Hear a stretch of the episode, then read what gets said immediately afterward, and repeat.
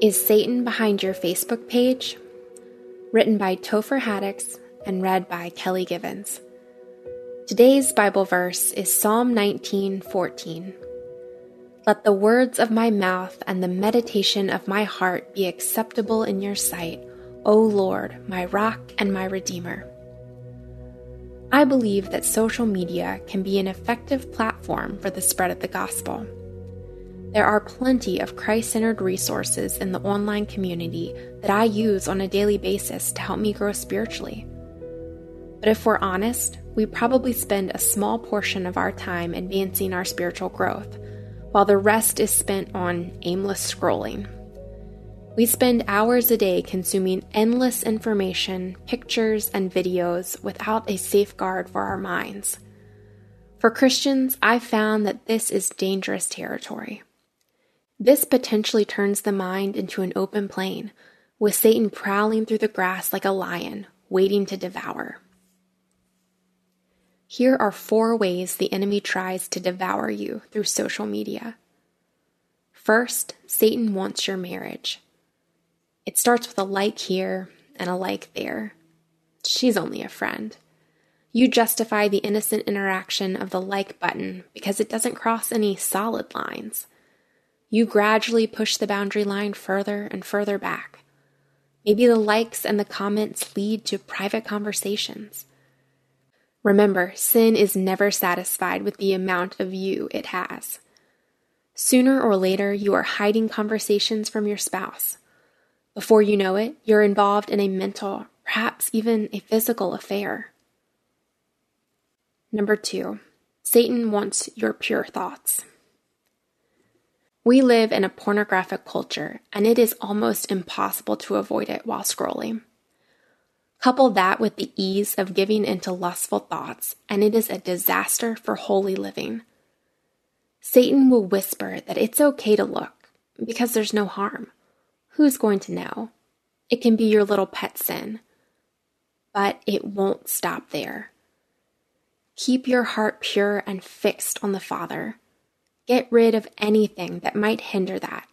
It's absolutely worth it, and it's deadly if you don't.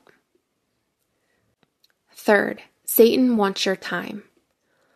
Psalm 1 tells us the blessed man meditates day and night on the Word of God. How can we know what to pray for unless we meditate on His Word?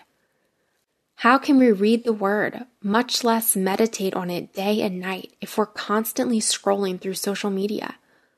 We're simply choosing the pleasures of this world rather than spending time with the God of the universe.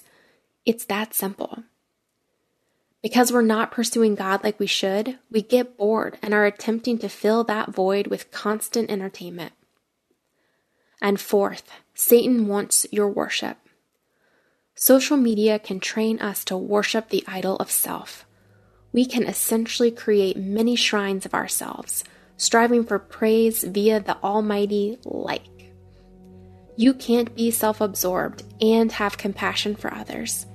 If the enemy can keep us distracted by keeping our faces buried in a screen, then we won't be able to see the hurting world around us we certainly won't be missions minded if we're consumed with our own lives.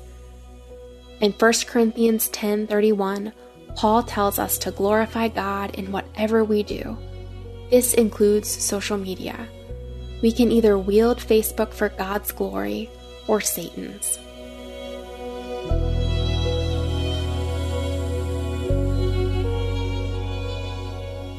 Hey everyone, thanks for listening to Your Daily Bible Verse a production of the Salem Web Network. If you enjoyed what you heard today, we'd love for you to head over to iTunes and rate and review our podcast. It really does help people find us.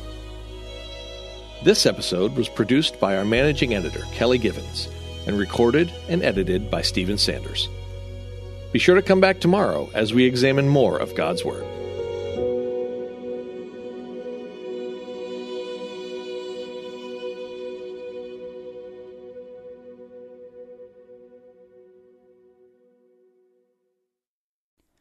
Christmas. For most kids, it's the most joyful time of the year. But this Christmas, 1.5 million children will spend the holiday separated from a parent because their mom or dad is behind bars.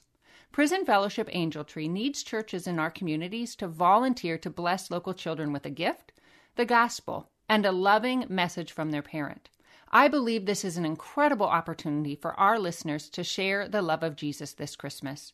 Many of Prison Fellowship's partner churches continue ministry to local Angel Tree families after Christmas is over. Through this ongoing care, Prison Fellowship Angel Tree strengthens and encourages families every day. Angel Tree wouldn't be possible without the help of faithful volunteers. If you're ready to make an eternal impact in your community, please register today at angeltree.org backslash church. That's angeltree.org backslash church. Miracles are everywhere. Let our adventure begin!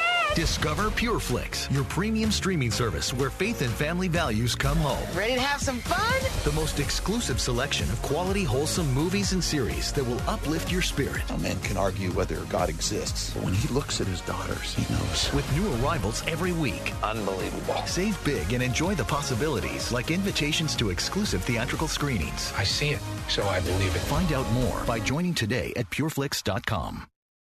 Have you ever considered yourself a messenger? Whether it's mics like this, bookshelves around the world, stages to take, or art to make, or perhaps businesses to build, it's time we start testifying truth unashamedly, creatively, and in love. My name is Tamara Andress, the host of the Messenger Movement podcast, which is designed to catalyze Christians to speak, write, build, and testify.